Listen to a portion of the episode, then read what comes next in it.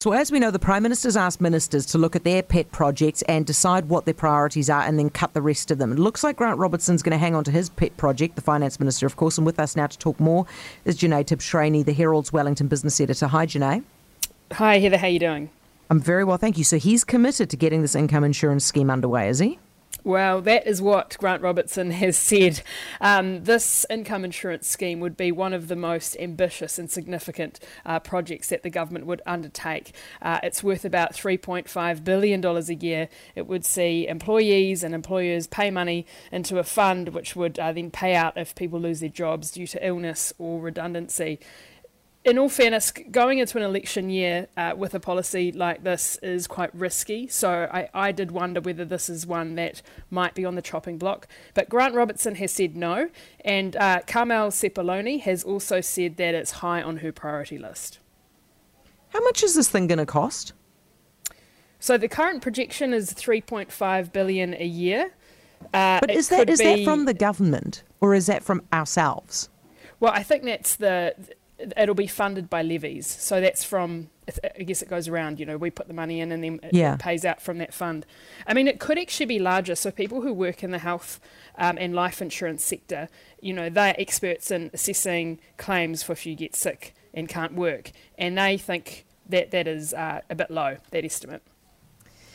Jenée, let's talk about the politics of this thing, right? I mean, I can understand why Grant Robertson might want to keep it. It's his legacy project by the looks of things. Politically, can they actually keep it?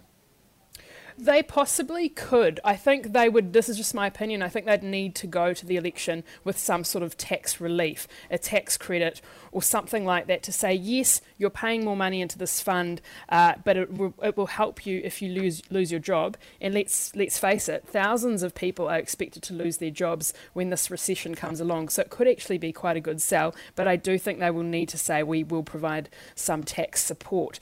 The fundamental thing here is that any tax support will need to be provided once inflation uh, abates, because we're in this inflationary environment. If you put more money into it by giving people tax cuts too soon, then that'll make the whole problem worse, which would mean that interest rates would need to go up even more than they already are. You know, given uh, the reason I ask you whether they can hold on to it politically is because they have made a big thing this at the end of this year. The prime minister's made a big thing of cutting cutting as much as they can and making it really streamlined and getting rid of everything that's not a priority, right? Which mm. has given ammo to the opposition. So they're coming after this and they're coming after the RNZ TVNZ merger. I sort of like the RNZ TVNZ merger is dead, right?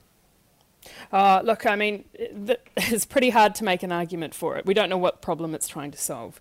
Yeah. But but this one here, I think, is something that Grant Robertson is really passionate about.